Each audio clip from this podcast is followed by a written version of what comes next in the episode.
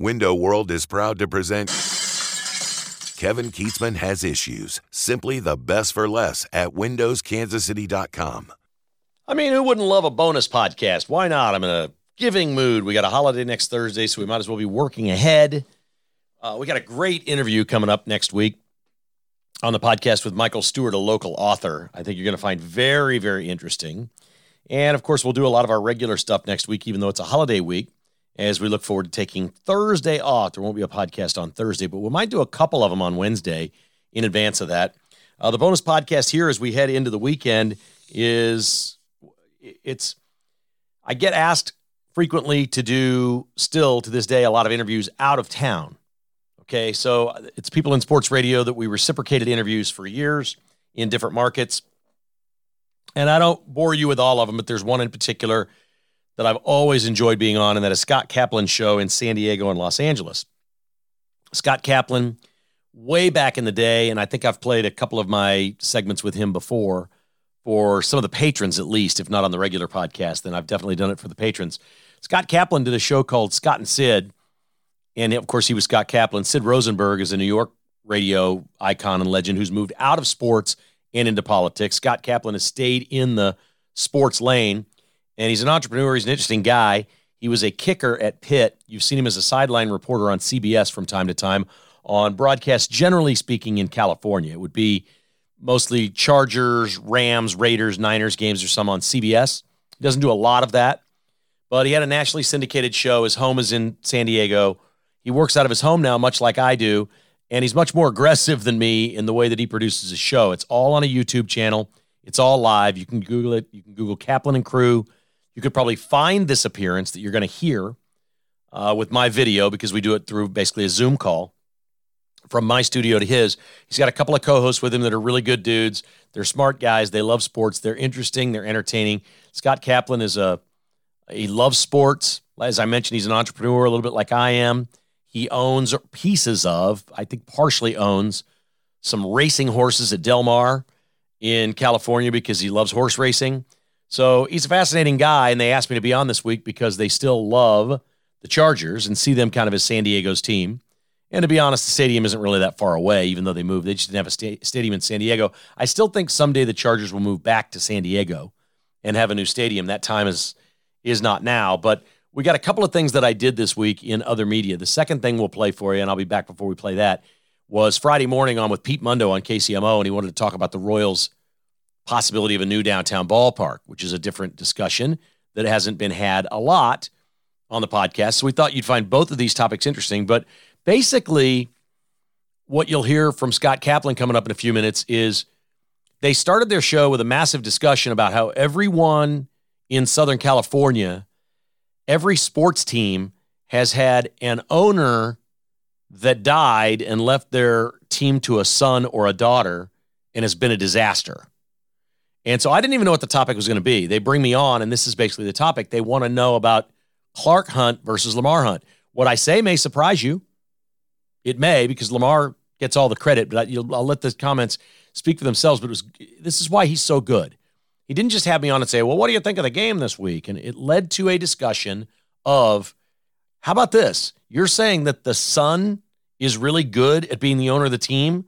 Like he pointed to Mark Davis with the Raiders failing, Jeanie Buss with the Lakers, like everything up and down California, the Spanos with the Chargers. They hand it to a kid and it becomes miserable. And we're kind of the opposite here in Kansas City, to be quite honest. And so we discussed that. I think they found it very interesting. And I, I just really appreciate being on a show where they ask different kind of stuff instead of how do the Chiefs match up and tell me about this new Toney guy that they got from the Giants and that sort of stuff. There's a little of that in there. We get into the game a little bit, but it's it's always more interesting and deeper with Scott Kaplan and crew. If you want to see the video of this, he's got a YouTube channel. It's just Kaplan and crew, and you can go find it and you can watch this interview as well. And I don't know, see how goofy I look sitting here in my home studio when I do these uh, Zoom calls and interviews with other people it's kind of fun to do. We won't take much sponsor time in this as it's a bonus podcast, but I did get an email from Spencer over at Finch Knife Company this week. He says, Man, I meant to get you this information earlier this week. Everything's going crazy here. We just picked up an incredible dealer in the Netherlands for Finch pocket knives. He's so excited. They've released their newest design now to dealers. He says, Here's the skinny We call the new knife we have at Finch Knife Co. reciprocity.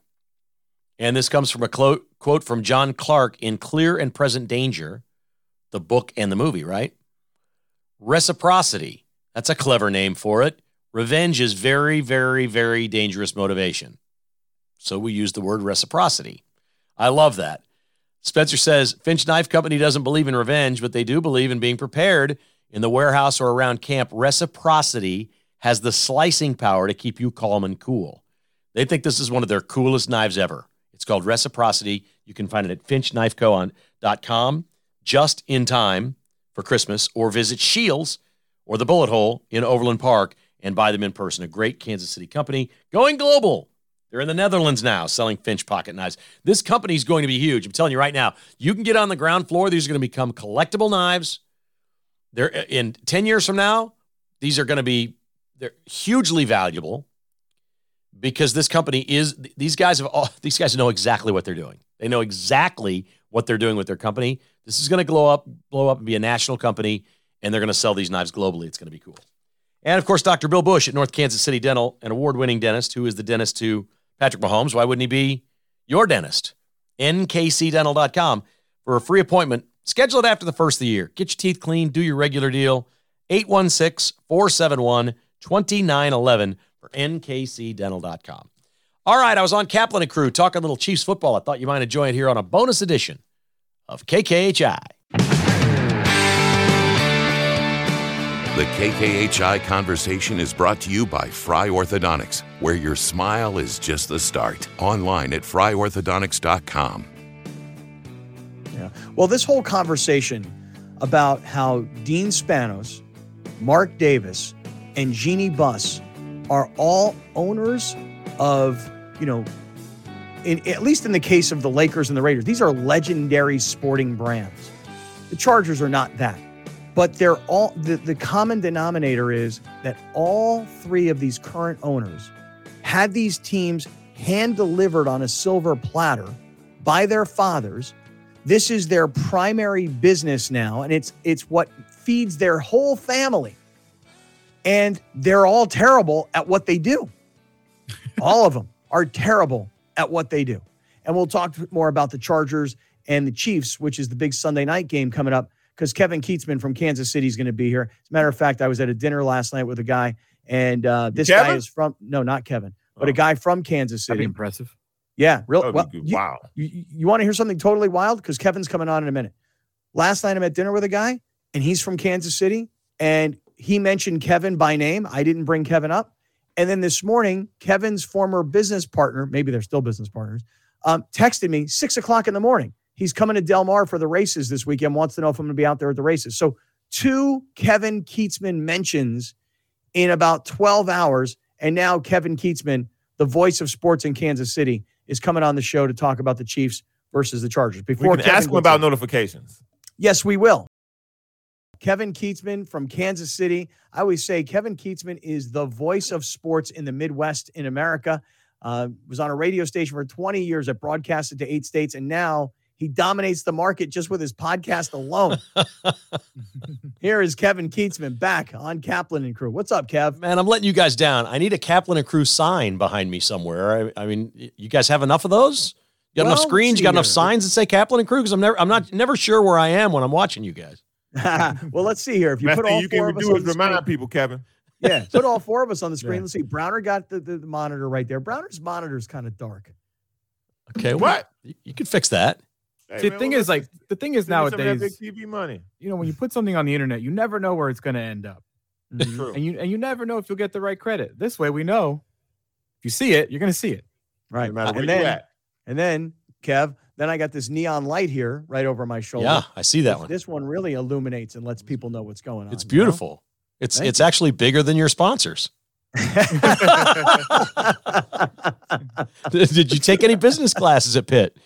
That's right. Took those business classes. So, Kev, um, give us a little update uh, on on where the Chiefs are as the Chiefs are getting ready to come to LA to take on the Chargers. We know what's going on with the Chargers, and we get to see what's going on with the Chiefs, obviously. But a little state of the Chiefs right now going into this game. Well, they're in really good shape. I mean, they're physically getting healthier. Their points scored are up. Mahomes' touchdowns are up. Their offense is actually better without Tyreek Hill. We have a drinking game here in Kansas City that most of the country doesn't know about, but maybe they'll start talking about it. Last week, the Chiefs played a harmless little noon game against the Jaguars, but they sent Jim Nantz and Tony Romo here. And hmm. by halftime, when Phil Simms said the name Tyreek Hill, that was five in the first half and halftime that Tyreek Hill was mentioned on the Chiefs broadcast. Chiefs fans do a shot whenever an announcer says Tyreek Hill. It's a toast, it's a laugh. Tyreek Hill's doing great. The Dolphins are doing great. The Chiefs are doing better without him. And the discussion is just completely over in this town. And we make fun of everybody that brings up Tyreek Hill. So if there's Kansas City people watching this, if you guys bring up Tyreek Hill, Oh, I can't tell you what's in there, but I'm ready for the Tyreek Hill shot. That's that's what we're doing in Kansas City these days. Why are they better without him? Man, he's just got more targets. I think Mahomes, instead of looking for number 10 or number 87, which he's done for five years, I think he's just looking for a red jersey. And, you know, he's going through his progressions and he's reading it, and it doesn't matter who he's throwing to at this point. You know, Kelce's numbers may be down. They're they're not really so far. He's having a fine year. They may be down a little because he's just spreading it all over the place. I mean, it's just it's been remarkable to see. They added this guy, Kadarius Toney from the Giants. It was like the most the, the least well-known trade before the trade deadline. Chiefs gave up like a sack of footballs and a kicking tee for this guy. He was a former first round pick, and he has just burst on the scene. He scored a touchdown last week, had three catches. He ran the ball twice. He's going to start returning kicks. I don't know how they do it, man. I, have just I've given up on him trying to figure it out. They just find guys, they plug them in, and Mahomes is really that good. He just it just works, man. It just works. Pretty amazing too, right? Because um, you think about this is probably the greatest period of time, I'm guessing, in Kansas City Chiefs history. And by the way, I mean, the Chiefs go back to the early, early days of the NFL and the Super Bowls, right? I mean, but but right now, this is this is the best time ever for the Chiefs. Yeah, and it's not really close. Those Chiefs teams of the like 60s and 70s, I'm too young to remember them, but they were great. And then the merger happened. The Chiefs were in Super Bowl one and they got drilled by the Packers. They won Super Bowl four, but there was a 10 year stretch where the Chiefs was one and one and one. But a lot of that was the AFL and nobody cared. You know, there was no Super Bowl. It's like, oh, that's the AFL. That's not the NFL. You're not really that good. At least that's what my dad taught me. So, no, there's been nothing like this and there's no end in sight. I mean, I don't know how long Andy Reid coaches. But as long as he and Patrick Mahomes are here, the Chiefs are a force every single year. I, well, I, that's my point. I mean, there was a time, Kev, when when you used to come on the show, and the Chargers were really. This is when the Chargers were in San Diego, and the Chargers were really, really, really good. They were in it every year, and the Chiefs were trash. Right. You know. Yeah. And so it's funny to hear you say, you know, you don't know how they do it. They keep making the right moves. They let Tyreek Hill go. They pick up this guy Toney from the Giants, who was a first round pick. I had to look him up out of the University of Florida um, that I've never heard of. And they, how are they doing it? They just keep getting things right.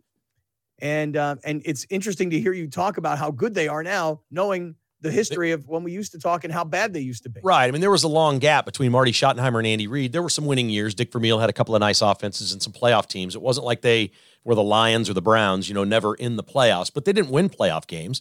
They'd never had an AFC title game at Arrowhead Stadium. Now they have four in a row. And right now they're the one seed on track to have the fifth year in a row at their stadium. It's just completely unprecedented. The day Andy Reid arrived, this is nobody knows this or, or talks about this. The day he arrived, he had the number one pick in the draft. The Chiefs had the worst record, the worst. They were one in 15, and they drafted Eric Fisher at left tackle after they had traded for Alex Smith. And we thought, oh, okay, the Chiefs could have drafted anybody they wanted at quarterback, and they traded for Alex Smith. And we thought, here we go again in Kansas City. Alex Smith was a good player here. They won a lot of games with Alex Smith. Then they made the deal to trade up and got Patrick Mahomes, and it changed everything. And you know the AFC's been weak the last few years, but it is not anymore. This is getting harder and harder for the Chiefs. They got beat by the Bengals last year in the playoffs, who went to the Super Bowl. The Chiefs are only two and two at home in those four home games to go to the Super Bowl.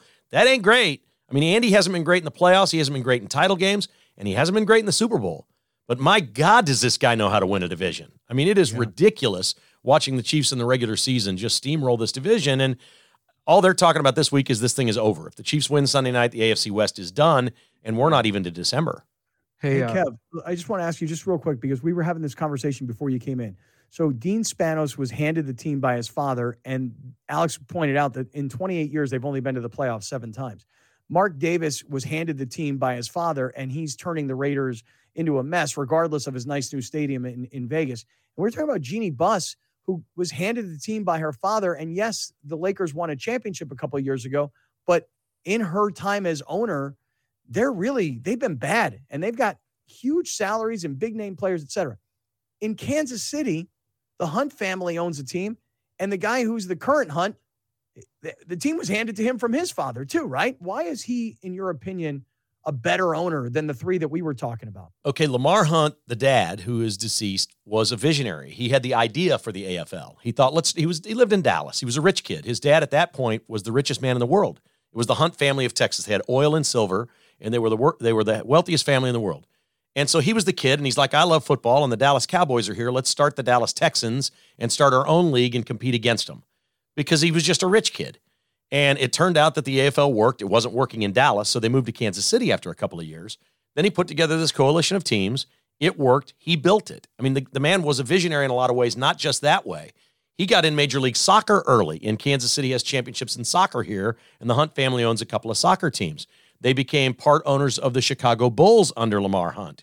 He's invested in Premier League teams in soccer, and he did this 25 years ago when nobody was watching soccer. So Lamar Hunt was kind of a visionary, but he wasn't a great owner for the Chiefs. He was cheap. I mean, I can't overstate this. He was cheap and he was overly loyal. He would be too loyal to his general managers who were no good. He wouldn't fire anybody. He didn't like to rock the boat. He just wanted to make his profit, live in Dallas, make money in Kansas City, and life is good. Clark, on the other hand, went to SMU, graduated number one in his class in business, understands how you really make money in sports is by winning and building a brand and being more than just one of 32. And the day he took over, the Chiefs started spending money. They started using draft capital to go get quarterbacks and bring people in and say, look, I'm going to be the team that hires Andy Reid. He's available. There were several other teams that wanted him. The Cardinals wanted him. I'm going to overpay Andy Reid. I'm going to get the guy in here, and then I'm going to get the right people in charge to find me the players. And it's worked. And, and honestly, I know Clark Hunt's made a lot of money owning the Chiefs, but paying a half a billion dollars to Patrick Mahomes is good business. It's good business. You're going to make more money in the long run because your franchise is going to be worth more. If you're a winning franchise in a smaller market like Kansas City, I don't know what it's worth now, $4 billion probably. But I mean, it's more than that on the open market because what if if you ask Jeff Bezos, do you want to own an NFL team? Which one do you think he wants to own? I'll take the one with Patrick Mahomes the next 10 years. I mean, it literally has just completely transformed the business. And I think Clark saw that. His dad never saw it that way. His dad was keep the payroll down, don't pay too much. He was way too loyal to people. Clark's got a, a way better handle for how to run this thing, and that's go beat the other owners. Wow, that's awesome to hear, man. How about that, guys? We were talking about dads handing kids teams and teams falling apart and kids being bad owners. Kevin just told us how the Kansas City Chiefs owner was bad, and now the kid has the team and they're good.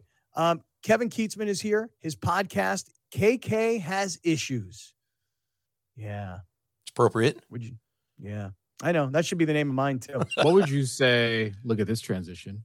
Is the Chiefs' biggest issue if you had to pick something out? Uh, the Chiefs' biggest issue is Andy Reid isn't great in the postseason. They have a tendency to fall apart. They get there's a little hubris involved in this. They they are convinced they're great, and that can bite you in the ass when you're playing the Bengals in the playoffs and you're looking across at Joe Burrow and you're going, well, they've never won anything. We're going to beat these guys. Look, the last three times they've played the Bills. This is uh, last year in the regular season. Then the epic playoff game where the Bills took the lead with 13 seconds to go and the Chiefs came back in 13 seconds. And then the one this year, the Bills have been the better team and it hasn't been close.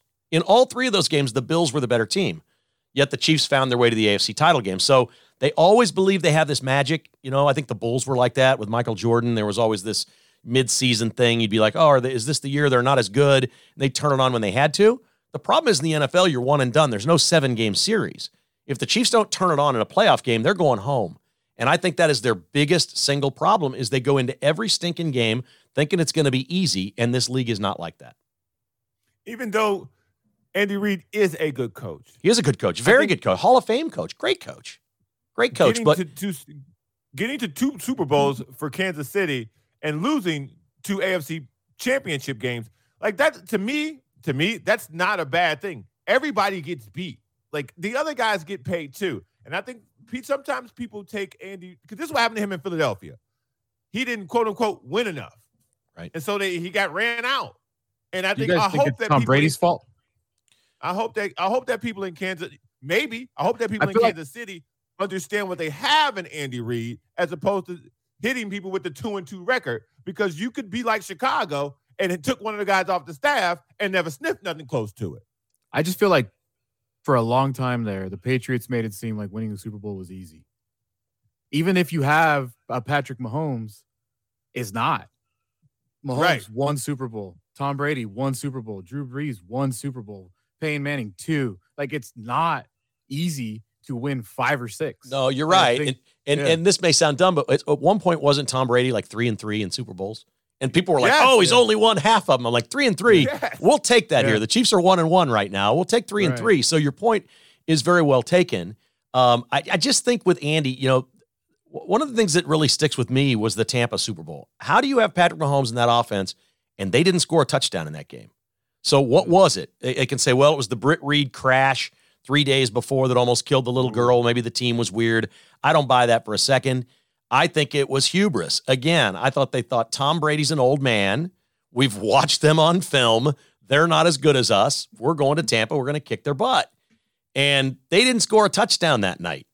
I mean, they've they've really revamped everything they do offensively since that game. You know, Tampa would play the two deep zone. They'd cover it deep and say, You're not going to beat us with deep plays. The Chiefs don't need that anymore. They can dink and dunk you to death. They have multiple receivers. They don't count on throwing it 50 yards downfield, but they can. So they really had to change everything after that Super Bowl. But the fact that Andy didn't identify that coming in or know what to do with it in game and say, okay, we've got a problem here. Let's deal with this. They were not competitive in that Super Bowl. And that that to me still is an example of what happens to Andy Reid in the postseason. They're also also their ability to just let Tyreek Hill walk. I thought a lot of people made way too much of that. You have the guy in Patrick Mahomes, you have the coach in Andy Reid. Those two guys will figure it out. And like you said, they have. And to me, this has made Patrick Mahomes, this is the best version of him. Because what got them in trouble in that Super Bowl is we can score in seven seconds because we could just throw it to Tyreek Hill. You ain't got to worry about that no more. You got weapons all over the place, and utilizing these weapons has made Patrick Mahomes far more dangerous, if you ask me. No, no question, especially over a 60 minute game. I agree with Right. you. It, maybe not as, as dangerous as last year with 13 seconds left against the Bills, I, but I don't know. We don't, around here, we don't count on Patrick Mahomes not being able to do anything. But again, you can't. You can't get yourself in a situation in the postseason where you go into a game and either take them lightly or have the wrong game plan. The Chiefs are an NFL team. Nobody is good enough to overcome those things. Guys, we've watched football our whole lives. We know this about this league. The Chiefs, here's what here's an interesting thing about the Chiefs. So are they the odds on favorite to win the AFC? Yes. Does that mean anything? Well, let me put it in No. perspective. The Chiefs lost to the Colts, which was the first team to fire its coach this year. Yeah, right. That's right. And they they lost to them under Frank Reich. Yep. And it was clearly a game that the Chiefs thought, all we got to do is show up in Indianapolis and this game is over. They Mhm. phoned it in and got their butt kicked. You can't do it. Kevin Keatsman is here. Kevin Keatsman's podcast is called KK Has Issues, and he does. And uh, who doesn't? And he talks a lot about sports and politics and life, and um, it's really great. So you should check it out. And I say that because um, KK, listen, here's the thing: you you never know when you can expand your audience into Southern California. You know, Oh, Got I- a lot of people listening and watching on YouTube, listening on radio. So why not try and pick up some more listeners? How do people find the KK Has Issues podcast? The easiest way is anywhere you listen to podcasts, just hit the search bar. It's KK has issues or Kevin Keatsman has issues.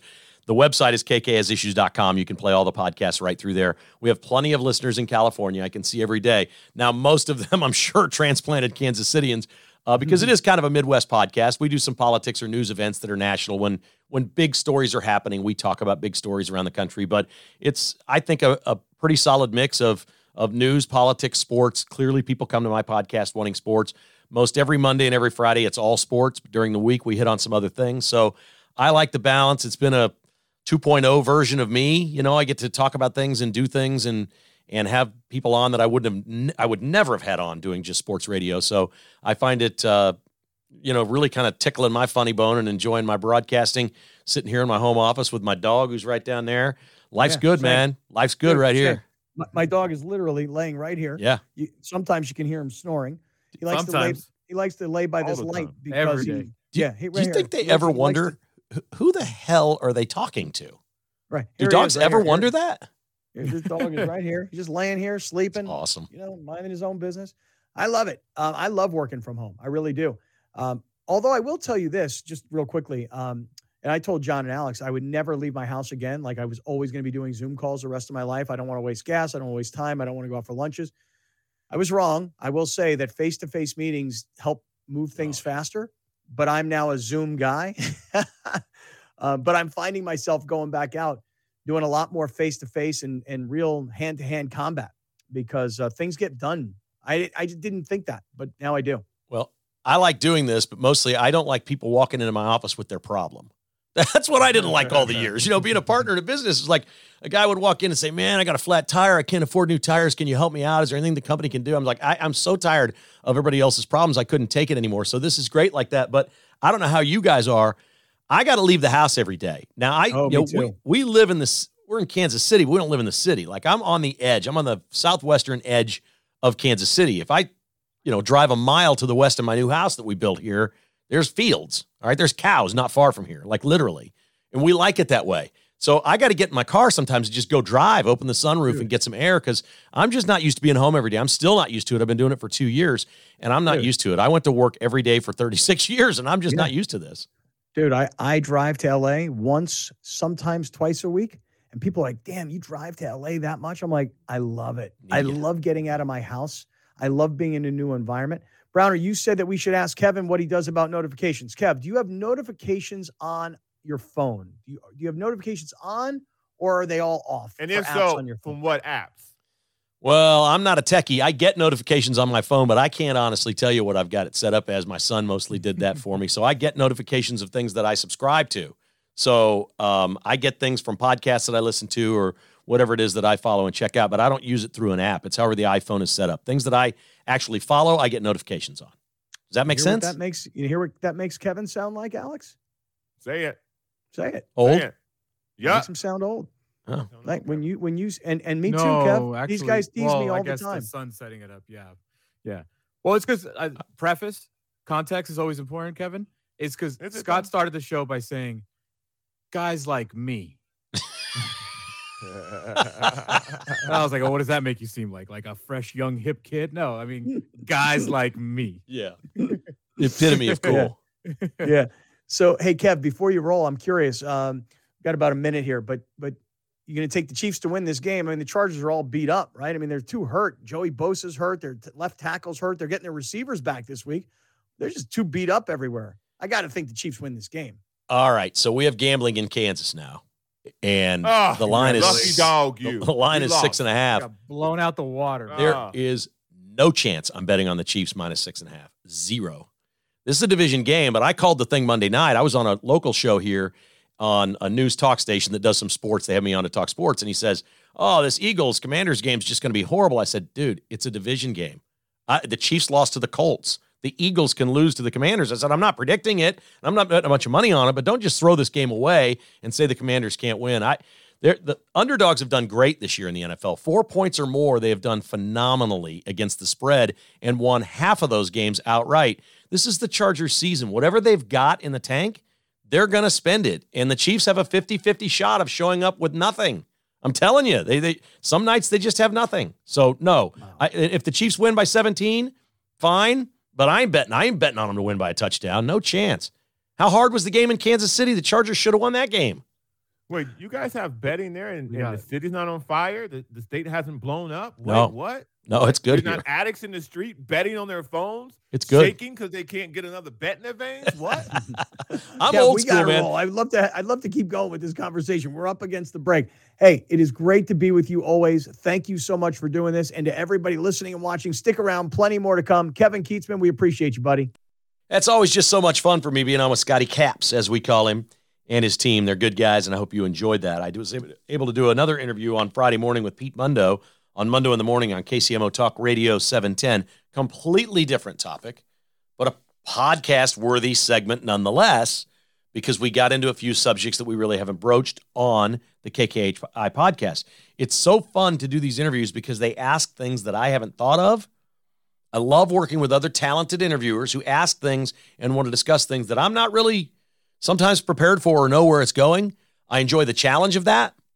I enjoy ad libbing and speaking from the hip, but mostly I enjoy doing interviews with smart people who know what they're doing and ask questions that I'm I haven't really even thought of to put on the podcast. And that certainly was the case with my good friend Pete Mundo. Before we play that for you, I want to give a nod to Amazing Garage Floors and AmazingGarageFloors.net. John Hutchins is good. Heather Hutchins is great. That's the emails I get from Amazing Garage Floor. Hutch texted me the other day. He goes, You got to be kidding me. Now Heather's going to be the star of this company. I'm like, Yeah, she's going to be the star of this company because she's the one that calls up and says, Let me come out to your garage and let me take a look and see if I can save you $500 and drives out to your house and saves you money. Yeah, Hutch, yes. Heather is our sponsor, star of the week, no doubt about it. AmazingGarageFloors.net. And my buddy Ron Buck over at Buck Roofing and Construction, online at rbuckroofing.com. He's the best roofer anywhere in the Midwest. He handles everything personally. He's obviously got general managers and crews and does many jobs at once. They've gotten big, but man, Ron knows every job every day and visits every single site. He is on it. 913 384 2680, and you'll sleep well knowing Buck Roofing fixed the roof over your head. All right, Pete Mundo, man, this guy's great. If you ever listen to his show on KCMO on any weekday morning, like before KKHI drops, he talks a lot about his events called Politics and a Pint. He does them every so often. I went to a couple of these. We went to the one with Amanda Adkins. We went to the one with Mark Alford. And Pete's great. He always gets a nice crowd. He's really good in front of people. It's fun to go to one of these. If you ever want to go to one of his events, Pete Mundo does a great job. Nobody in Kansas City works harder in the media than Pete Mundo. And it's always my privilege to go on his show. The topic on Friday Royals getting a brand new stadium. Is it possible? Is it a pipe dream? It's Mundo in the morning. Roll that beautiful bean footage. What are we to make of uh, John Sherman saying, you know what? It's time to go downtown, $2 billion price tag. And, um, you know, I'm not going to look for any more out of the Jackson County taxpayer than the quarter or three eighths of a cent sales tax that's currently out there, paid for by Jackson County. But, you know, it's going to be some negotiating here. Someone who I know will have great perspective on this uh, joins us now, Kevin Kietzman, the podcast you should listen to. Kevin Kietzman has issues, talking not just sports, but news and politics as well. Joining us on KCMO. Uh, Kevin, good morning. Great to have you on. What was your initial reaction when John Sherman sent out this letter? Well, thanks for having me, Pete. I appreciate that. As always, it's great to be on your show. Um, it, uh, first thing I thought was it takes a lot of cojones to, to write the letter that he wrote that said, I want $2 billion and then tell the Jackson County taxpayers that they're not going to pay any more than they're already paying. So you're already admitting that you're taking tax dollars from Jackson Countyans to run a baseball team. People don't understand this, Pete. They, they don't understand why multi billion dollar franchises owned by billionaires deserve tax dollars from the common folks. I've never understood it. I, you know, we watch all these other things. We watch Panasonic come in and build a plant. We watch these companies do whatever. We watch Oracle purchase Cerner. We're talking about billions of dollars. And I don't see them buying Cerner saying, okay, we'll buy Cerner and we'll stay in Kansas City if you give us all this money or something like that. I just don't get it. What the problem with downtown baseball right now, and I would love a downtown baseball stadium. So let me let me just let everybody know right from the start. I think it's a great idea. I think it's where baseball belongs. I think it's where it would thrive in Kansas City. The time for a downtown baseball park was 15 years ago when downtown needed revitalization and renovation. But we've done it without baseball. Downtown is thriving. They're building apartments. we've got a, a luxury hotel. If people haven't been to the Loews Hotel, it's spectacular. We have concerts downtown. We have the Power and Light District. We have uh, T-Mobile Center. We have all these things that we didn't have 15 years ago. Most cities used baseball stadiums to revitalize their downtown David Glass didn't want to do it, the previous owner. He was too cheap. He only put $25 million of his own money into the Kauffman Stadium renovation. And because he chose not to do it at that time, here we are too far down the road. We don't need baseball in our downtown. We don't. And unfortunately for the Royals, that's their problem. And they're having it's such a problem that and so much has gone on downtown, they really don't know where to build this stadium. I mean, there's there's there's no obvious place. And now they want to build their own entertainment district to compete with Power and Light. What what is all this? And and by the way, he wants two billion dollars. If two billion dollars is what the Royals are getting, that's four billion because the Chiefs are going to want two billion too. And we never do anything in this town without doing both teams at one time because we're idiots. well, that were that's where I wanted to go next with the Chiefs because I wonder, and I'd be curious to hear what you think about this. How much do the Chiefs really want the Royals out of there anyway at the Truman Sports Complex so they can do whatever they want to do with an entertainment district, uh, you know, kind of like what you got in Arlington, uh, Texas Live kind of a situation. You could have sports betting there if Missouri ever gets its act together, some hotels, restaurants, bars. Uh, if the Chiefs basically like, uh, we want this, we want the Truman Sports Complex are they, you think, in some ways, kind of pushing the Royals out no matter what? Well, I think they'd like the Royals out. They'd like to have the property all to themselves, which is going to be a you know a land grab for them. They're going to want the land and the property to develop themselves and do whatever it is they want to do. But if both teams want to develop stuff that involves restaurants and entertainment and things like that, why wouldn't they just do all that where they are? I guess I, I guess I'm missing the point here. If, if that's what they both want is to make money outside of their sport and build things you know, maybe they're tired of working together on this thing. Here's what I know the Chiefs are just better run than the Royals. They're ruthless, they're really smart. Clark Hunt is a really smart guy since he's taken over. The Chiefs have had unprecedented success. His dad's in the Hall of Fame. Let's not even compare the two as owners. Clark Hunt is a 10 times better owner than his dad was. He knows exactly what he's doing. And the real savvy behind the Chiefs right now is just sitting quiet. Let the Royals take all the bullets and sit back and wait till the right time and say, okay, that's what you're doing for them. We're getting this too, right? So they're not even the bad guy mm-hmm. in this one. It's crazy. Yeah. Yeah. Well, and the irony too is, you know, they've got obviously the far superior product. So, uh, you know, fans are more likely because a lot of this stuff gets emotional to approve something or continue some type of tax in Jackson County or wherever for the team that's, you know, hosting four or five straight AFC titles, right? So there's the emotional angle of this too. And that's where I wonder how the Royals will uh, approach the public about this if and when that time does come. And I imagine it's coming. It's just a matter of when. Well, I, I don't know what the Royals' projections are, and they'd never tell you, Pete. But let's just say they made a hundred million dollars a year more every year downtown than what they're making at Kauffman Stadium, which is kind of a the, the renovation of Kauffman Stadium should never have happened. I was right then. I'm right now. They did a terrible job with it. They built stuff they didn't need. We had a merry-go-round in the outfield, for God's sake. Okay. They built the little K. It looks like Smiley's driving range out there. They put a metal shed over the top of it. They put some ice cream stands in. They didn't do much. They just got, they had free money. So they did it. And Kansas City went, oh my God, we have such a beautiful ballpark. The renovation of Kauffman Stadium was a train wreck from the start. It was never, ever done right. Okay. So let's get that out of the way again, we were right then and we're right now. Kauffman Stadium is not up to standard for Major League Baseball. But what do we know about these owners? David Glass bought the team for 93 million. He sold it for a billion dollars. Okay, so let's say it's worth a billion two today to John Sherman. If he builds his own downtown ballpark, instantly it's worth twice that because there's baseball teams worth 7 billion. So if he builds a new downtown ballpark, everything he put it's like buying a house, Pete. If you pay cash for your house, your net worth hasn't taken any hit. You just moved your cash from your cash to real estate. Then your house goes up and you actually make money. This the, the major impetus on this should be the Royals ownership group. If they don't come up with a billion dollars of their own money, I don't even want to hear about it because their their value of their franchise is going to go up a billion dollars on this thing. And nobody ever looks at that. But they're going to make a pile mm-hmm. of money every year in profit and their business is going to go up a billion dollars the day they open that stadium. This should be mostly on the Royals. How about the city perspective here? Um, you know, Quinton Lucas has kind of stayed quiet on this thing thus far, but what should the city be thinking about this from its own standpoint, its own potential liability? When it comes to possibly moving the team downtown. What do you make of, of how they should be feeling? Well, I don't know if you know, you know, I don't know if all your listeners know my history of being opposite on almost everything with Quinton Lucas. Uh, everything Kansas City with Quinton Lucas because I just see him as another liberal that runs around and acts like he's not a liberal. So we know what he does. What he does is liberal. What he says is not. He reminds me of Barack Obama that way.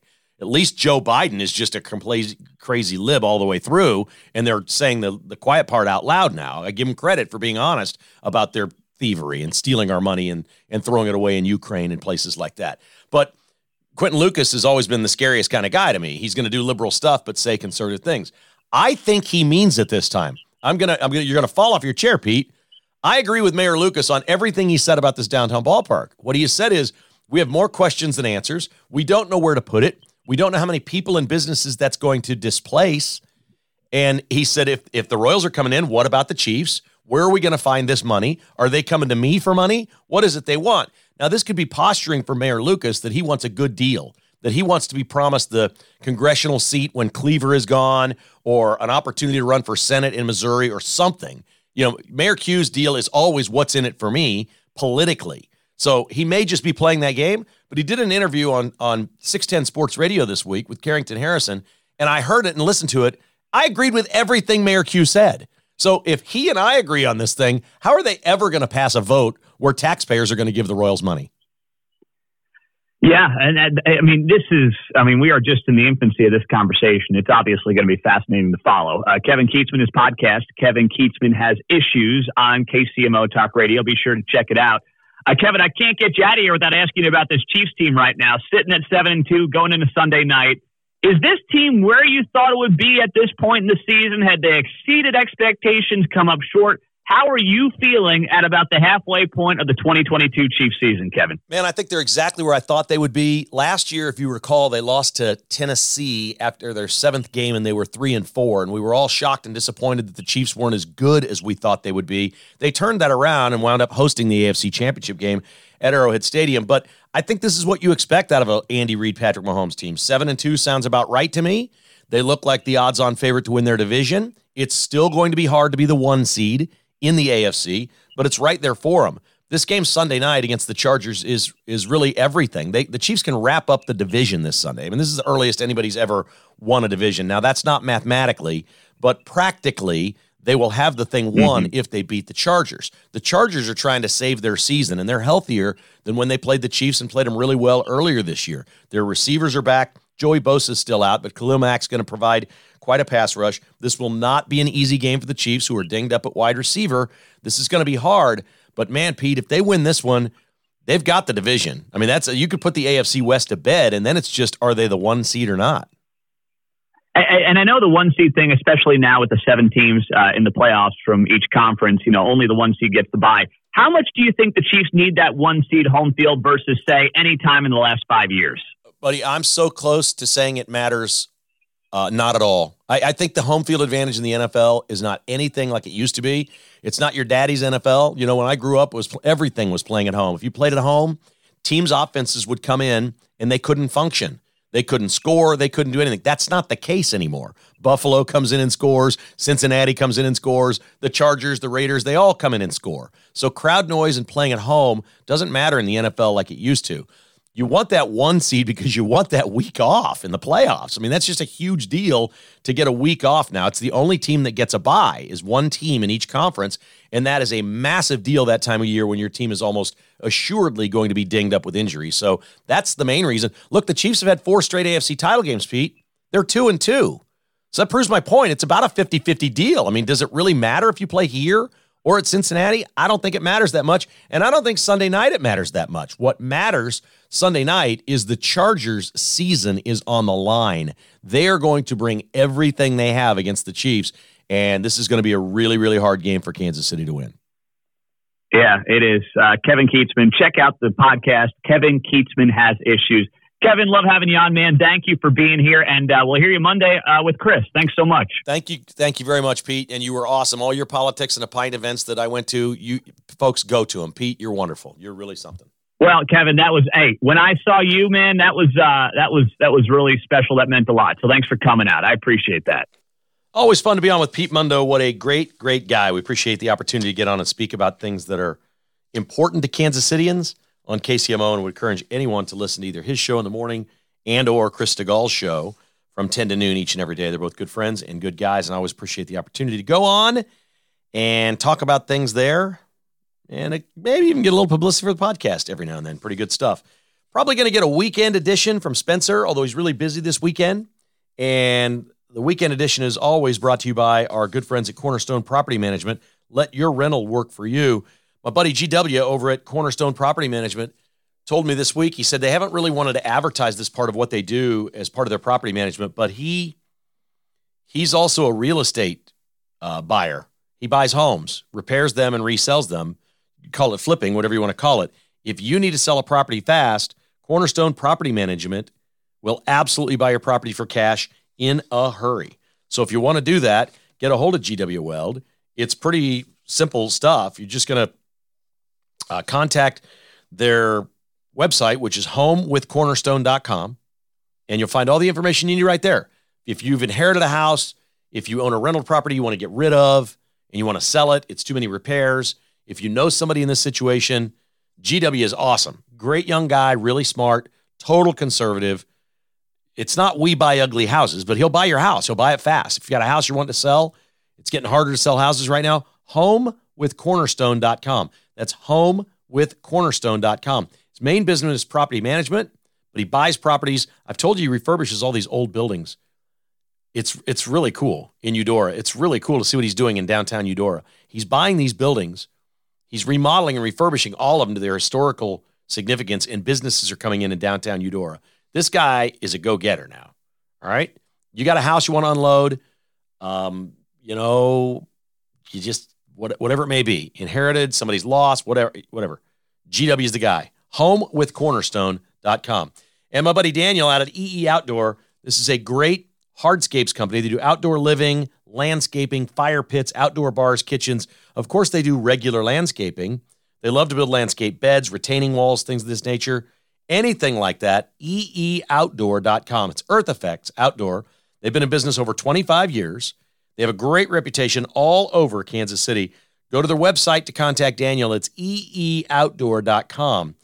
Uh, man, I wish I wish I had known Daniel and the work that he does before we built our house because we did a lot of work of this line that we went through the builder and whatnot. But it would have been great to be able to use Daniel. I've got a couple of projects for him. I'm pretty sure in the spring. I got a, I think I need a retaining wall, and I may need like a little rock river feature thing that goes down to the woods behind our house to drain the water a little better. I got some work for you, Daniel. You hang in there. I, I promise you, I got some work for you, no doubt. And everybody listening should find some work for EE Outdoor as well, whether it's regular just, you know, lawn maintenance, grass cutting, things of that nature, or anything hardscape or landscape, eeoutdoor.com. Proud sponsor of KKHI Weekend, along with Cornerstone Property Management. Of course, you can find both of these great advertisers on the KK list, the kklist.com. I keep getting emails. What's the name of that site? I can't find it. I can't find it. The, T H E, the, the the kklist.com. You have to punch in T H E, the kklist.com. The kklist.com. There you go. Everybody's right there in one place. Man, have a great weekend. Looking forward to it and hope you're making great plans for a holiday week next week as well. We'll be with you all the way through as there's been so much news and information and things going on. It's been a busy time here and I enjoy it very much. And I can't thank you enough for listening to Kevin Kietzman Has Issues.